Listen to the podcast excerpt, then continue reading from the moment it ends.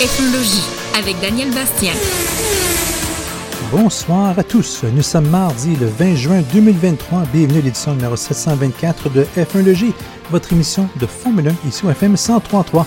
Au menu ce soir, les faits saillants du Grand Prix du Canada, en fait du week-end du Grand Prix du Canada, au cours duquel Max Verstappen et Red Bull ont remporté la victoire devant une immense foule enthousiaste installée autour du circuit Jules Villeneuve. En deuxième position, nous avions la monoplace verte, l'Aston Martin de Fernando Alonso, également acclamé par la foule. Et en troisième position, la Mercedes de Lewis Hamilton, un habitué du podium à Montréal.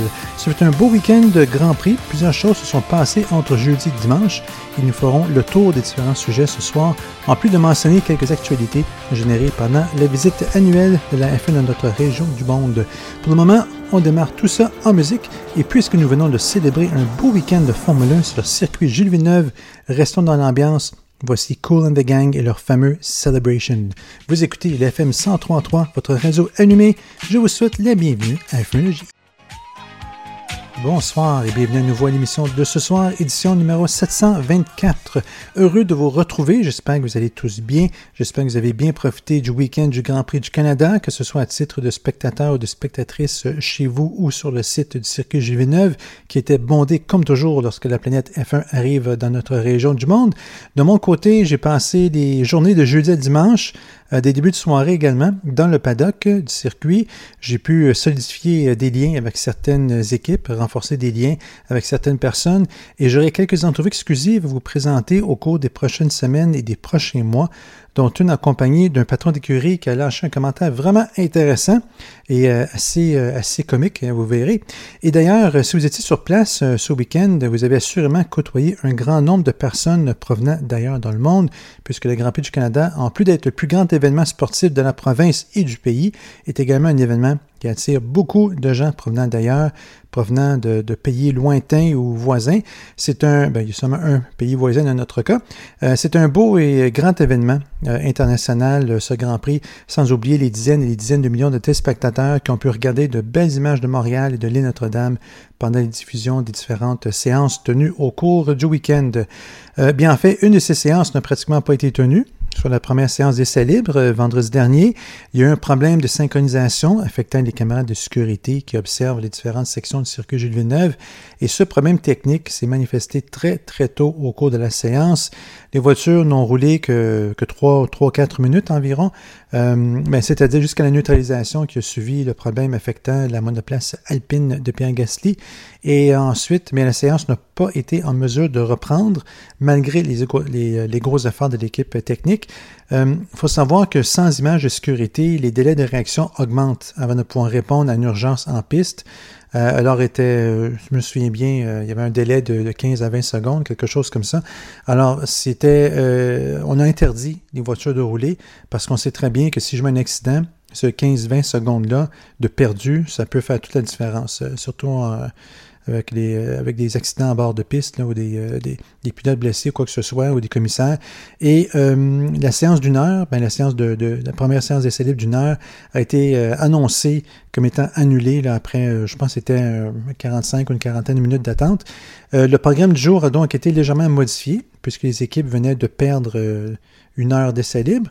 Alors, pour compenser une partie de cette perte-là des essais libres, la période des essais libres 2 a été prolongée de 60 minutes à 90 minutes. Et à ce moment-là, le problème affectant les caméras de sécurité était déjà résolu. Tout s'est déroulé normalement. Euh, cependant, le samedi, pendant les qualifications, les conditions n'étaient pas optimales puisque la pluie s'est mêlée de la partie. Ce n'était aucunement une surprise parce qu'il pleuvait déjà depuis le matin, c'était même un peu frais. Mais euh, les pilotes euh, devaient quand même s'adapter à la situation et jauger le bon moment lors des qualifs pour sortir en piste. Et le bon moment pour chausser le bon pneu, le mieux adapté aux conditions qui étaient changeantes, euh, selon que ce soit la période Q1, Q2 ou Q3. Et euh, à ce jeu-là, eh bien Max Verstappen a été parfait ou presque en allant chercher la pole position au volant de sa redoutable Red Bull, mais c'est Nico Hulkenberg au volant de sa plus modeste Haas qui avait pété la galerie en signant le deuxième meilleur temps dans des conditions de piste qui s'amélioraient. Euh, il, a, chaussé les bons pneus au bon moment. C'était vraiment le bonheur chez Haas, car ça faisait penser à la pole position de Kevin Magnussen l'année dernière dans des conditions similaires. Malheureusement, Hulkenberg a reçu une pénalité de recul de trois places sur la grille pour avoir roulé un peu trop vite en retenant au puits alors qu'un drapeau rouge était sorti. Donc Hulkenberg est tombé de la deuxième place sur la grille des départs à la cinquième. La pénalité aurait pu être pire, mais les commissaires ont reconnu qu'il y avait eu de la, confusion pour Hulkenberg, euh, qui n'était plus sûr s'il devait ralentir davantage ou non euh, sous, le, drapeau rouge. Euh, et ça a été démontré par les communications radio entre lui et l'équipe que Hulkenberg était un peu confus. Les pilotes doivent suivre un beep qui leur dit qu'ils sont trop vite ou trop lents, mais Hulkenberg n'était pas trop certain ce que ça voulait dire. Il devait lever le pied ou plutôt appuyer sur l'accélérateur. Les commissaires ont bien vu là, que il y avait un peu de, mauvaise communication entre lui et l'équipe. Donc, ils ont pris cette confusion en considération et ils lui ont collé que trois places de recul sur la grille au lieu de cinq ou dix normalement. Euh, remarquez qu'au final, euh, en pratique, si Hulkenberg avait démarré de la deuxième place sur la grille avec une Aston Martin et deux Mercedes derrière lui, il se serait probablement retrouvé en cinquième position au bout d'un tour ou deux de toute façon, mais on comprend que aurait bien aimé placer sa race presque à l'avant de la grille à la deuxième place, c'est normal. Quant à euh, Lance pour sa course à domicile, notre compatriote, eh bien, un dérapage pour lui pendant la période Q2. Euh, ça, ça, ruine, ça a ruiné ses chances de signer un bon chrono. Il a ensuite reçu une pénalité de trois places, lui aussi. Dans ce cas-ci, pour avoir bloqué un autre pilote pendant les qualifs, c'est qu'il le reléguait à la 16e position euh, sur la grille, tandis que Alonso, son coéquipier, héritait de la deuxième place sur la grille. Alors, euh, des résultats différents chez Aston Martin. Euh, bref, euh, Lance Stroll espérait tellement mieux pour sa course à domicile, mais son, son samedi qualif a été un peu compliqué. ailleurs, eh bien, chez Ferrari, Charles Leclerc était frustré contre son équipe quand il s'est retrouvé éliminé dès la période Q2. Il n'a même pas pu participer à la Q3, se battre pour la pole position. Leclerc avait demandé des pneus différents. Ferrari n'était pas d'accord, mais finalement, c'est Leclerc qui aurait eu raison parce qu'il a été éliminé euh, de la Q2, comme je mentionnais. Et honnêtement, surtout lorsqu'il pleut, je pense qu'il faudrait que Ferrari fasse plus confiance au ressenti de leur pilote. Euh, ça, ça peut-être lui donner une chance de temps en temps juste pour démontrer qu'il sait de quoi il parle. Euh, pendant ce temps-là, bien, il y a Carlos Sainz, Yuki et Tsunoda qui sont également retrouvés avec des pénalités de recul de trois places. Et Sergio Perez a reconnu que lui et Red Bull se sont trompés dans leur, leur timing pour changer de pneus et lui s'est retrouvé éliminé euh, dès la période Q2 lui aussi. Donc dans l'ensemble, ce fut une séance de qualification pluvieuse, parfois confuse, beaucoup de choses sont passées par la suite avec les, les, multiples pénalités. Euh, donc ce fut quand même une séance de qualification assez intéressante samedi sur le circuit Gilles Villeneuve. Maintenant, dimanche, jour de course, le grand jour, un grand nombre de choses ont eu lieu dans l'ensemble du peloton. Euh, à l'avant, bien dès le départ, Max Verstappen s'était lancé, il s'est éloigné aux commandes de sa Red Bull. C'est une combinaison Verstappen monoplace Red Bull qui demeurait assez intouchable ce week-end et euh, lors de chaque, presque chaque week-end de cette saison à date. Euh, ils font de l'excellent travail Red Bull, on ne peut pas leur reprocher ça. Verstappen a pas mal géré sa course sans trop d'inquiétude, même lors de la relance après la période derrière la voiture de sécurité. tout est bien, tout a pas mal été euh, très bien pour Verstappen, sauf pour ce petit moment où il a sauté un vibreur. Il a presque échappé sa voiture. Euh, plusieurs chez Red Bull euh, et dans la foule ont momentanément retenu leur souffle, on n'en doute pas. Mais ensuite, on a entendu Verstappen en rire à la radio en disant J'ai presque échappé la voiture. C'était tellement drôle. Alors, il faut croire que oui, Verstappen, c'est pas une petite frayeur, mais que le soulagement de ne pas avoir échappé la voiture l'a fait rire. Alors, heureusement, je suis sûr qu'il hmm, n'aurait pas ri très longtemps s'il avait échappé. Euh, mais bref, généralement parlant, à part ce petit moment euh, sur le vibreur, là, un petit frère, euh, Verstappen n'a vraiment pas été trop inquiété du début à la fin de l'épreuve. Et c'est ainsi, dans une belle, une belle quiétude ou semi-quiétude, il faut quand même euh, travailler fort pour amener la voiture jusqu'à la maison dans les conditions exigeantes du circuit Juveneuve. C'est ainsi que Verstappen a signé la centième victoire de Red Bull en Formule 1, ce qui représente quand même un grand jalon important et symbolique pour toute l'équipe. D'ailleurs, en conférence de presse, Verstappen a blagué qu'il avait réalisé 41 des 100 victoires de Red Bull, alors il serait peut-être temps de, renégocier son contrat. Mais faire sa part quand même 100 victoires, ce n'est pas rien, et Verstappen en a souhaité une centaine d'autres. En fait, il a dit que l'objectif, maintenant que le 100 victoires est atteint, l'objectif maintenant, c'est d'atteindre 200 victoires. Donc, un objectif d'équipe chez Red Bull pour les années à venir. Euh, alors, félicitons Verstappen pour sa victoire à Montréal. Félicitons Red Bull pour leur centième victoire en Formule 1. Un jalon atteint au cours des années grâce à cinq pilotes, soit Sébastien Vettel.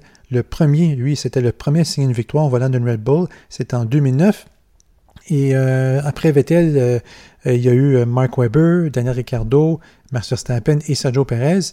Et le jalon des 100 victoires était atteint sur un circuit historique ici à Montréal, devant des tribunes remplies et une foule enthousiaste. Alors, quoi demander de mieux?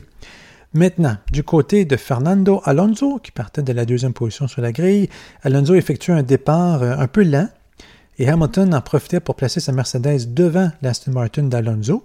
Euh, bien entendu, Alonso n'avait pas dit son dernier mot, et après un certain temps, il était repassé devant Hamilton avec grande satisfaction. C'était quand même satisfaisant pour nous de voir le combat entre ces deux-là. Et euh, Alonso se donnait ensuite comme grand objectif d'aller chercher le meneur Max Verstappen qui augmentait déjà son avance. On a même entendu Alonso dire Je veux gagner la course. Euh, c'était peut-être un peu ambitieux, mais on connaît, on connaît Alonso, on sait à quel point il peut être déterminé. cependant, un problème de frein commence à affecter son Aston Martin. C'est un problème assez commun à Montréal, euh, parmi toutes les écuries euh, du plateau.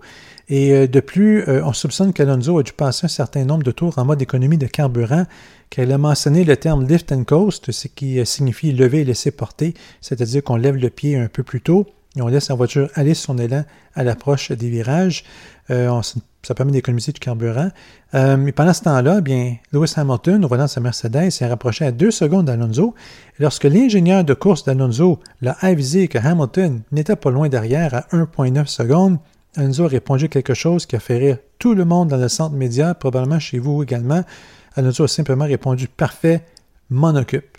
Et effectivement, Alonso s'est occupé de hausser euh, le rythme pour défendre sa position et toujours garder Hamilton derrière lui sans lui donner la moindre occasion vraiment de le dépasser.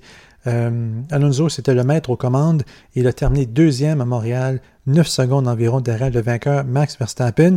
Évidemment, 9 secondes en Formule 1, c'est encore beaucoup, mais c'est déjà beaucoup mieux que les 27 secondes et les 20 secondes et 15 secondes qu'on voyait auparavant. Et c'est un 9 secondes de retard sur Verstappen après avoir eu des problèmes de frein et possiblement une perte de gestion de carburant. Et tout ça sur l'un des plus rapides et exigeants circuits du calendrier, très dur sur la mécanique, les moteurs, les freins et les pilotes. Donc, nous pouvons penser qu'Aston Martin a fait de bons progrès avec sa voiture. Euh, S'il roule à 9 secondes de, Red Bull, c'est sûr qu'ils ne sont pas encore en mesure de gagner. Mais si jamais il y avait un problème euh, en avant, ben, ils seraient bien placés pour aller chercher une victoire. Et avec le temps, écoutez, ils ont tellement réduit l'écart en quelques courses. Euh, je peux vous dire que dans la salle de conférence de presse après la course, Alonso, avec ce résultat-là, était d'excellente humeur. il était, clairement heureux de cette deuxième place. Euh, en fait, pas seulement en raison de cette deuxième place, mais aussi en raison des circonstances de cette deuxième place, comme je mentionnais, parce que ça, ça semble démontrer qu'il y a un grand potentiel qui peut-être va se pointer à l'horizon. C'est pas cette année, ça pourrait être l'année prochaine. Alors, il y avait de grands sourires dans le clan Aston Martin. C'est un sixième podium en huit épreuves cette saison pour lui, euh, pour euh, Alonso. tandis que Lance Stroll, après ses déboires lors des, des qualifs, a quand même ramené des points à Aston Martin en terminant 9e. Donc, un bon week-end pour l'équipe des Verts. Pendant ce temps, pendant ce temps-là, chez euh, Mercedes et euh, chez Lewis Hamilton en particulier, euh, tel que mentionné plus tôt, Hamilton a profité du départ lent d'Alonso pour s'emparer de la deuxième place. Ça n'a pas duré puisque la Mercedes n'était pas tout à fait à la hauteur de l'Aston Martin de son adversaire ce dimanche. Il ne manquait pas grand-chose. à la fin, puisque Hamilton commençait à talonner Alonso en fin de parcours, mais ce n'était pas suffisant pour aller chercher la deuxième place. Donc, Hamilton s'est contenté de la troisième position. Et quand je dis contenté, c'est également dans le sens d'être content. Euh, Hamilton a reconnu que l'Aston Martin était supérieur à sa Mercedes ce week-end. Ma conférence de presse ne semble pas du tout malheureux d'être sur la troisième marche du podium. D'ailleurs, il a été beaucoup question de la, qualité de talent rassemblé sur le podium du circuit Gilles Villeneuve dimanche. Parce que lorsqu'on regarde les résultats, nous avions trois champions du monde avec Max Verstappen vainqueur, Fernando, Alonso deuxième, Lewis Hamilton troisième. Et avec eux, sur le podium, il y avait l'ingénieur prodige Adrian Newey de Red Bull qui, acceptait le trophée pour Red Bull euh, en l'honneur de la centième victoire. Et lui, euh, c'est pas mal lui qui était le maître d'œuvre derrière les 100 victoires de Red Bull. Et euh, d'ailleurs, Newey a aussi remporté des championnats avec trois équipes en Formule 1 au total. Alors, en effet, le podium de Montréal avait une concentration de talent assez exceptionnelle dimanche. C'était beau à voir. Ensuite, euh, pour compléter le top 5 du classement du Grand Prix du Canada édition 2023, euh, Charles Leclerc et Carlos Sainz ont ramené leur Ferrari au 4e et 5e place respectivement, ne pas avoir adopté une stratégie à un seul arrêt. Euh, pour réussir leur coup, Leclerc et Sainz ne sont pas rentrés au puits changer leurs pneus lorsque la voiture de sécurité a été déployée. Et ça, ben, il faut souligner car ça va contre les instincts du pilote et de l'équipe, mais c'était le risque à prendre pour que leur stratégie agressive ait plus de chances de réussir. Donc, Leclerc et Sainz ont géré la situation, ils ont géré leur gomme à merveille, l'un comme l'autre. Ils ont maintenu le cap et euh, Charles Leclerc a terminé quatrième, Carlos Sainz cinquième, ce qui était le meilleur résultat possible à atteindre pour Ferrari ce dimanche sur le circuit Jules Villeneuve compte tenu de l'abandon de la Mercedes de George Russell et des problèmes de Sergio Perez chez Red Bull, il y avait une opportunité pour gagner deux places de plus. Euh, Ferrari, les deux pilotes Ferrari ont saisi, ont sauté sur cette occasion pour terminer 4 et 5e. Donc, pas tout à fait un podium pour Ferrari, mais c'est juste à côté et les deux voitures étaient dans le top 5. Euh, ailleurs dans le peloton, bien, je vais mentionner l'abandon de George Russell. Euh, tout a commencé alors que Russell était en quatrième position au volant de sa Mercedes, les choses allaient bien, mais il a tapé un mur après avoir sauté sur un vibreur et son pneu arrière droit n'a pas apprécié la chose du tout. Alors, euh, Red Bull est lentement rentré au puits avec une crevaison. Mercedes l'a retourné en piste puisqu'il ne semble pas y avoir trop de dommages sur la voiture. Russell a réussi à revenir dans les points, malgré tout, mais euh, une écope de frein avait été endommagée et a fait surchauffer ses freins et euh, Russell commençait à moins bien contrôler sa voiture dans certains virages, devenait un petit peu dangereux. Alors Mercedes lui a demandé de lever le pied un peu pour laisser ses freins refroidir et ensuite rentrer au puits en toute sécurité. Donc c'est un abandon pour George Russell pour raison de sécurité. Sa voiture était victime des exigences assez, euh, assez exigeantes euh, du circuit de, du circuit Jules Villeneuve. Euh, chez Red Bull, eh bien, après des qualifications problématiques samedi, Sergio Perez s'est lancé dans un long relais sur les gommes dures au départ de la course dimanche. Patiemment, tranquillement, Perez a gagné des positions pendant que ses adversaires faisaient deux arrêts, alors que lui ne devait en faire qu'un seul. Euh, il a chaussé des gommes tendres après son relais, après son long relais. Euh, mais vers la fin, voyant qu'il avait creusé un écart assez grand pour se permettre de faire un deuxième arrêt, il est allé chausser un autre train de tendre pour se lancer ensuite dans un tour très rapide et se mériter le point du meilleur chrono de la course, tout en terminant à la sixième place. Donc, euh, il a ramassé quelques points pour lui et pour Red Bull. Mais euh, on peut dire que le bien fait, mais Perez a néanmoins reculé par rapport au meneur du championnat, son coéquipier Max Verstappen, le vainqueur de la course. Euh, Perez en fait trop ces temps-ci. ça amène des erreurs. C'est coûteux pour lui. Mais pendant la course dimanche, euh, on peut dire qu'il a quand même bien fait les choses. Euh, pendant ce temps-là, chez Williams, euh, l'équipe qui avait le plus grand nombre de nouveautés sur sa voiture, beaucoup de nouveautés, Alex Albon a livré une très belle performance lors des qualifications. Il a vraiment fait une belle performance. Euh, la, stratégie était très bonne lors des qualifs. Et pendant la course, euh, Albon a su vraiment très bien protéger sa position, se défendant avec ténacité devant la Mercedes de George Russell, avant l'abandon de Russell, et ensuite devant l'Alpine d'Esteban Ocon. Et c'est ce qui a permis à Albon d'aller chercher et de préserver une très belle septième place pour l'écurie Williams. Et honnêtement, au cours du week-end, en voyant toutes les nouveautés euh, qui étaient installées sur la voiture, là, je me disais que c'était peut-être un peu trop de nouveautés d'un coup. Euh, parce que lorsqu'on amène trop de choses euh, sur une voiture, parfois c'est peut-être un peu difficile d'évaluer la part de chaque nouvel élément. si quelque chose ne fonctionne pas bien, ben, on se demande est-ce que c'est une interaction entre deux, trois nouveaux éléments, c'est juste un, c'est juste deux qui travaillent ensemble, c'est juste une chose qui pose problème? Des fois, je pense, je trouve que ça complexifie la situation. Mais de toute évidence, les ingénieurs de Williams ont vraiment bien fait le travail d'ingénierie, ils ont vraiment très bien, leur bien fait leur devoir. Et euh, Alex Albon, lui, a bien fait le travail en piste au point d'être nommé pilote de jour par les amateurs à travers le monde qui ont voté pour lui en majorité et euh, qui ont bien apprécié son travail au volant, autant que l'écurie Williams. Alors, bravo à Alex Albon.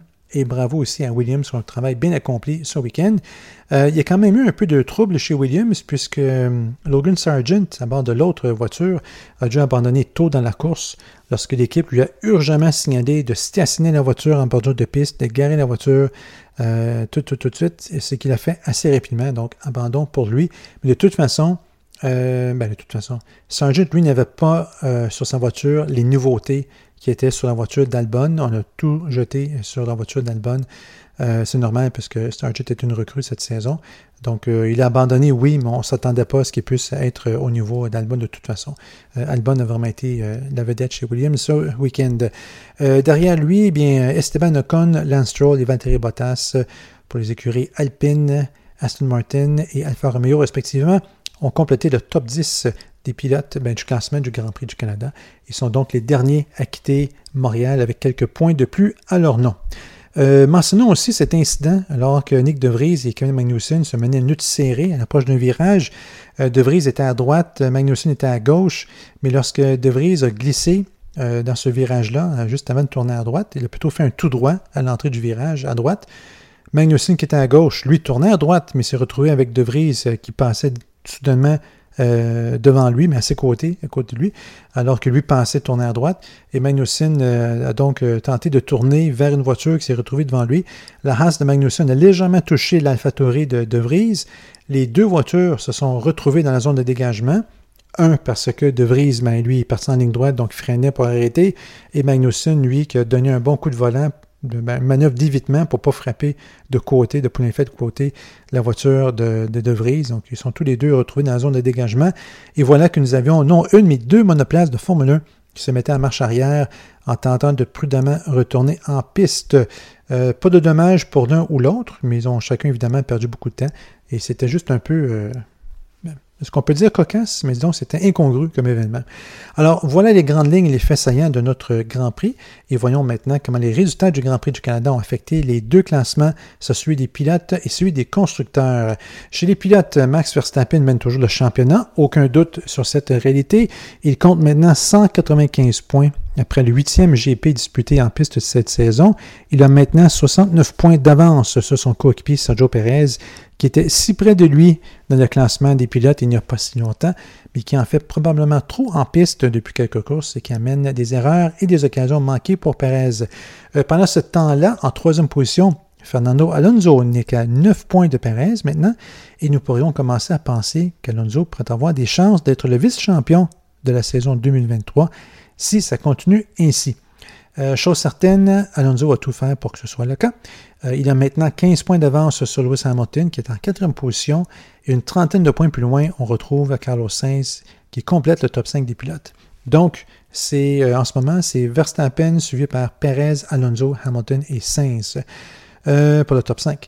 du côté des équipes, du côté du classement des constructeurs, Red Bull est solidement au sommet avec 321 points cumulés après 8 Grands Prix, tandis que 154, 154 points plus loin, euh, derrière, on retrouve Mercedes qui tient toujours à la deuxième place, alors qu'Aston Martin se rapproche car il n'y a plus qu'un écart de 13 points entre la deuxième place de Mercedes et la troisième place d'Aston Martin.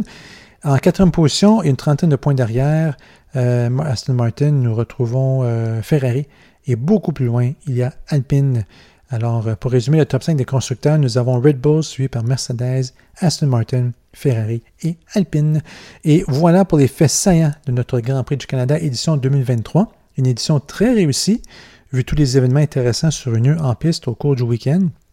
D'ailleurs, au cours des trois journées en piste, vendredi, samedi, dimanche, chaque séance avait quelque chose d'intéressant et de surprenant même par moment. Et euh, on a eu un excellent week-end de Grand Prix, il faut le dire. Euh, la prochaine manche du calendrier 2023, mais ce sera le Grand Prix d'Autriche sur le Red Bull Ring, un circuit qui livre aussi de bons spectacles. Et cette course aura lieu dans deux week-ends. De votre côté, j'espère que vous avez bien aimé votre GP du Canada, que vous ayez assisté du confort de votre foyer ou que vous étiez installé quelque part autour du circuit. C'est un événement très apprécié de la Formule 1 et euh, comme nous le savons tous, Montréal, la Rive-Sud et euh, toute la grande région accueillent la Formule 1 à bras ouverts chaque année. C'est une histoire d'amour qui dure depuis longtemps et nous sommes très chanceux de pouvoir accueillir cet événement ici, chez nous. J'en profite d'ailleurs pour féliciter et remercier toute l'équipe du Grand Prix du Canada Euh, ça va du promoteur François Dumontier au bénévole en bordure de piste. Il y a toutes les personnes qui s'occupent de l'organisation, de la logistique et de toutes les autres opérations de cet événement qui est de très grande ampleur. C'est un événement immense. Il faut applaudir toute l'énergie et tout le temps qui est investi par toutes ces personnes-là pour s'assurer que tout procède le mieux possible, année après année, autant pour les amateurs sur place que pour les écuries installées dans le paddock, euh, que pour le centre média et tout le reste. Alors, encore une fois, un grand, grand, grand merci à vous tous. Et c'est sur cette note que se termine ce segment bien rempli portant sur le Grand Prix du Canada édition 2023. Et parlant de notes, justement, concluons le tout par une petite pause musicale. Et pour cette pause musicale, pensons à Fernando Alonso et à Aston Martin, qui étaient vraiment très heureux ce week-end de non seulement terminer deuxième, mais de terminer plus près que d'habitude de Red Bull, malgré des problèmes de frein sur un circuit très rapide et exigeant comme le nôtre. Alors, puisque Fernando Alonso était très heureux de se rapprocher de Max Verstappen, voici Getting Closer, une chanson de Paul McCartney and Wings. Autour, ce sera le mot de la fin pour l'émission de cette semaine. Vous écoutez Infologie sur les ondes FM 103.3. Je vous retrouve dans quelques minutes. Jusqu'à minuit, vous écoutez Infologie avec Daniel Bastien. Alors, chers auditrices et chers auditeurs, voilà pour cette émission hebdomadaire de F1 C'était l'édition numéro 724, une édition grandement consacrée au fait du Grand Prix du Canada, édition 2023. Au menu de la prochaine émission, puisqu'il n'y aura pas de course au week-end, la majorité de l'émission de la semaine prochaine sera consacrée aux brèves. Euh, il y aura déjà quelques sujets sur la table. Par exemple, euh, j'aimerais aller en détail euh, en ce qui concerne cette, cette histoire, cette petite controverse entourant le casque de Charles Leclerc en hommage à Gilles Villeneuve, casque qu'il a porté ce week-end. en fait, il n'y avait pas vraiment de controverse. Certains médias ont vraiment amplifié un petit truc vite réglé. mais je vous donnerai les détails de cette histoire la semaine prochaine. Aussi, il y a des changements à prévoir pour permettre aux petites écuries euh, ben, disons, aux écuries euh, euh, qui sont de plus petite taille que les, géants comme Mercedes, Red Bull, Ferrari. ce sont des changements qui pourraient permettre aux petites écuries de dépenser davantage pour que leurs installations techniques soient autant à jour que celles des écuries plus grandes ce qui sera un très bon, euh, très bon ajout pour le spectacle à moyen terme. Alors j'aimerais bien parler de ça la semaine prochaine et j'ajouterai aussi d'autres sujets au menu provisoire également et qui sait ce que la prochaine semaine va nous amener en termes d'actualité nous provenant du merveilleux monde de la Formule 1. Eh bien, euh, aussi, ben, comme vous savez, j'étais dans le paddock de jeudi à dimanche. J'en ai profité pour rencontrer du monde et mener des entrevues, ce qui inclut euh, pilote, patron et ingénieur. Je ne suis pas certain d'avoir le temps de faire un montage d'entrevues à temps pour euh, mardi soir prochain, mais si oui, je vous présenterai une entrevue exclusive menée au cours du week-end du Grand Prix du Canada. En fait, toutes mes entrevues ce week-end étaient exclusives. D'ailleurs, je mentionne en pensant que j'ai rencontré dans le paddock avec grand plaisir un ancien patron d'écurie dont je ne mentionnerai pas le nom, mais qui agit à titre de consultant pour un des projets de futures équipes qui veulent entrer en Formule 1 au cours des prochaines années, euh, l'année prochaine ou dans deux ans ou d'ici 2026. Euh, je ne peux pas mentionner non plus le, nom de ce projet, mais si le projet fonctionne, je serais bien heureux de revoir ce patron-là jouer un rôle en Formule 1, car à l'époque, il était une, une voix euh, très raisonnable, très sensée. Alors, je crois que ce serait plaisant de le revoir en F1 bien qu'il n'a aucunement dit là, euh, si son mandat irait plus loin euh, que, la, que, la, consultation, un rôle de conseiller, et si le projet d'écurie est accepté éventuellement par la FIA et la F1. Alors, euh, rien dit qu'il va redevenir patron, mais euh, j'en sais pas plus. Là. Mais quoi qu'il en soit, c'était très plaisant de jaser avec lui. Et j'espère qu'il reviendra à titre de, patron. Peut-être que je pourrais me mentionner là, dans les semaines ou mois à venir, si le, projet devient euh, public. Euh, donc, tout m'a arrêté, le projet est déjà public, mais je ne vais pas mentionner pour qui il travaille en ce moment, parce que ça, je ne suis pas certain que c'est public. Donc, tout ça pour dire que l'émission de la semaine prochaine sera consacrée aux brèves, euh, sera consacrée aux actualités, peut-être, si j'ai le temps, je présenterai une des entrevues exclusives que j'ai menées dans le paddock euh, au cours du week-end dernier. Alors voilà le menu provisoire. Et d'ici notre prochain rendez-vous F1 du mardi soir, si vous souhaitez me faire part de vos impressions, de vos commentaires, de vos suggestions, vous pouvez me rejoindre à l'adresse suivante, l'adresse de la ben, l'adresse de l'émission, f1logie.hotmail.com, f1logie.hotmail.com. Nous pouvons également échanger sur euh, Twitter. Mon compte Twitter se nomme Racing Bastien F1. F1, Racing Bastien F1 sur Twitter. Et en ce qui concerne l'émission spéciale de, ben, l'émission de ce soir consacrée au Grand Prix du Canada, eh bien, euh, si vous souhaitez réécouter l'émission ou la partager avec d'autres personnes de Formule 1, je vous invite à visiter le site de la station, le fm1033.ca, fm1033.ca. Et euh, vous allez trouver euh, les dernières éditions de l'émission sur la page FNEJ. Et euh, les dernières éditions sont là, bien sûr. Elles, sont, disponibles pour votre écoute sur demande. Qu'est-ce qui m'arrive? Je déparle un peu. Et euh, l'émission que vous écoutez en ce moment en direct sera bientôt ajoutée pour que vous puissiez la partager ou la réécouter un peu plus tard, bientôt. Et maintenant, pour terminer cette émission en musique, soulignons à nouveau la performance du pilote Alex Albon, qui a vraiment réussi de belles choses au volant de sa Williams euh, euh, très évolué au cours du week-end du Grand Prix du Canada. C'était beau à voir ce qu'on a vu en piste, euh, autant lors des qualifications que lors de la course, qui s'est terminée par une surprenante et bien méritée septième place. Alors soulignons la persévérance d'Alex Albon et de l'écurie Williams en écoutant Je lâche pas un grand classique de Corbeau. Ici Daniel Bastien, je vous souhaite une bonne fin de soirée et comme toujours, prenez bien soin de vous, conduisez prudemment, ne textez pas au volant et on se retrouve la semaine prochaine ici sur les ondes de FM 133 pour une autre édition bien remplie de F1 Logie. Merci à tous d'avoir été là ce soir. À la prochaine.